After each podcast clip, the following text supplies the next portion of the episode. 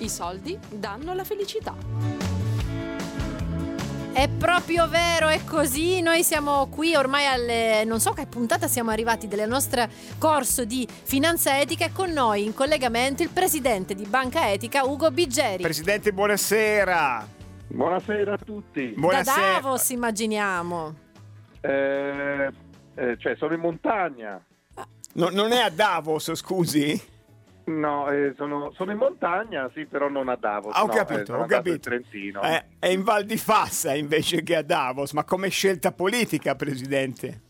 Sì, chiaramente, sì, sì, è un gesto di, di ribellione, di scelta politica per allontanarmi da, da, quel contesto che non ci piace a noi di Banca Etica, ah, certo. quindi apposta sono andato la stessa settimana però da un'altra parte. Cioè, ah, ho capito, Ma ho capito. in diretta su Radio 2. Io non Oggi... escludo, essendo Banca Etica avanti con la finanza, che l'anno prossimo il forum sia in Val di Fassa e Christine Lagarde debba prenotare. Ma di cosa parliamo oggi, Presidente? Parliamo di disuguaglianze che torna bene con il forum perché a Davos sempre si, si, ci si riunisce per parlare di economia. Ecco, le disuguaglianze è un tema ovviamente di interesse per, per le, l'economia. Tra l'altro oggi è uscito anche con un buon tempismo un rapporto che Oxfam, una grande ONG internazionale, fa, fa tutti gli anni da cui da cui si evince che insomma in fatto di, di, disuguaglianza non è che siamo messi tanto bene, ci, Eh, sono, abbiamo visto. ci sono i, i più ricchi del mondo, i 26 miliardari che, che guadagnano quanto, quanto i- il- tutti i più, i più poveri del mondo messi insieme, che sono alcune miliardate, 3 miliardi di poveri. Però, Eh, esatto, 26 persone hanno la stessa ricchezza di 3 miliardi e 800 mila persone. Come disuguaglianza è fortina, obiettivamente, sì, sì, Presidente. esatto, esatto. Però magari sentiamo l'allegato umano che ci dice che Ah, cosa sono L'allegato, ma è, è con lei in montagna, l'ha portato No, da... no, l'allegato umano è a lavorare, Ah, la filiale di pesce. Quanta Cioè, violenza. Il termine diseguaglianza indica le differenze nel benessere delle persone. Si tratta di disparità nel reddito, nei consumi, nell'accesso alle cure, nell'istruzione e nella speranza di vita. Gli economisti sanno che è velleitario abolire del tutto le disuguaglianze, ma le disparità eccessive creano stagnazione economica e conflitto sociale insostenibile. Ciao agli ascoltatori di Caterpillar da Pietro della filiale di Banca Etica a Brescia. Ma povero Pietro. Grazie, No, Presidente. povero, c'ha un no, lavoro. lavora, ecco, esatto. Eh, eh. Grazie Pietro. Allora, è quindi impossibile abolire le disuguaglianze, però qualcosa si può fare, Presidente. Ma sì, ma sì, Am- Amartya Sen che ha preso un premio Nobel eh, per, eh, per l'economia, che, era, che è un, un economista indiano, diceva ma eh, eh, gli esseri umani sono irriducibilmente dife- diversi tra di loro, cioè non è che, che dobbiamo essere tutti uguali.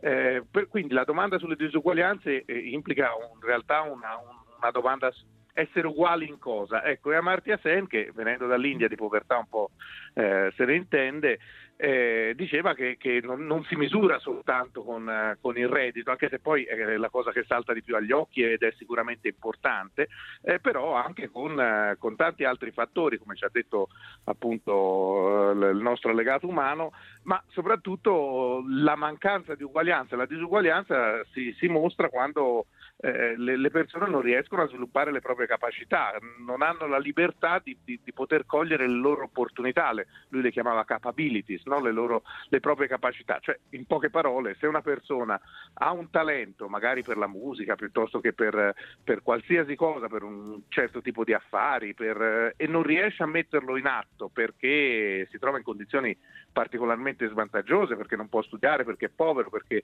non può curarsi, perché è povero, beh, ecco allora allora le disuguaglianze diventano un problema enorme e in un certo senso è quello che, che non fa bene neanche all'economia perché se le, le persone che hanno talenti o hanno possibilità eh, in realtà eh, non, non possono crescere perché solo se sono di famiglia ricca diciamo, possono, possono emergere, beh, continua a creare da una parte disuguaglianze e, e- e problemi e dall'altra anche meno persone che poi mh, possano appunto gu- guadagnare, consumare, creare economia, far girare insomma. Anche i perché, ecco. Presidente, se i 26 che da soli hanno quanto ha la metà più povera della popolazione, per quanto possono spendere, poi eh, eh, consumano quello. Insomma, non volevo dire una cosa molto profonda, ma non mi è venuta. No, la tengo. La... L'hai, detta, l'hai detta bene. Grazie, grazie. 26, 20, 26, persone che hanno 3 miliardi e 8 possono comprarsi anche uno yacht al giorno, ma non riescono.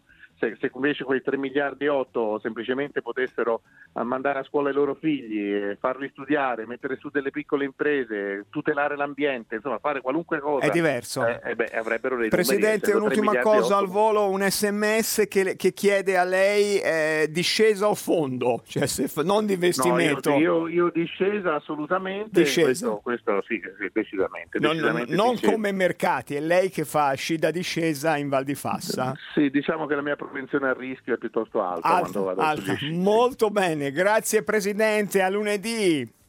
A lunedì. Arrivederci. Arrivederci. A meno che non faccia i due mesi di, vac- di, di settimana no, bianca. Torna, torna. torna. Le filiali hanno, hanno, bisogno del loro presidente. E qui su Radio 2 in diretta arrivano gli Imagine Dragons con Zero e noi eh, siamo qui.